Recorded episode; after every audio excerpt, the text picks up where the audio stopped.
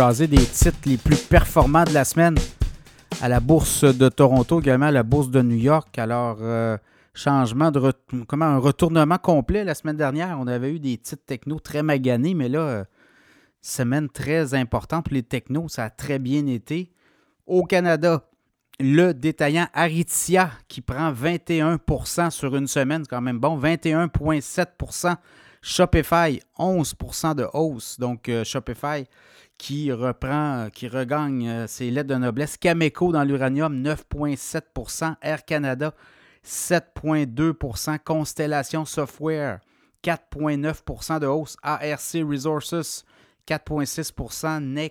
Next Gem Energy, 4,4%. CGI, 4,4%. Dollarama, 2,8%. Restaurant Brand, propriétaire de Tim Horton, notamment 2,8%, Loblaws 2,5% et Magna International 2,2%. Du côté américain, bien, les technos se sont remis en marche, les grands titres, le Big Tech comme on dit. Donc, au niveau des titres, des performances au niveau de la semaine, les meilleures performances du côté américain, Super Micro Computer 18,8%.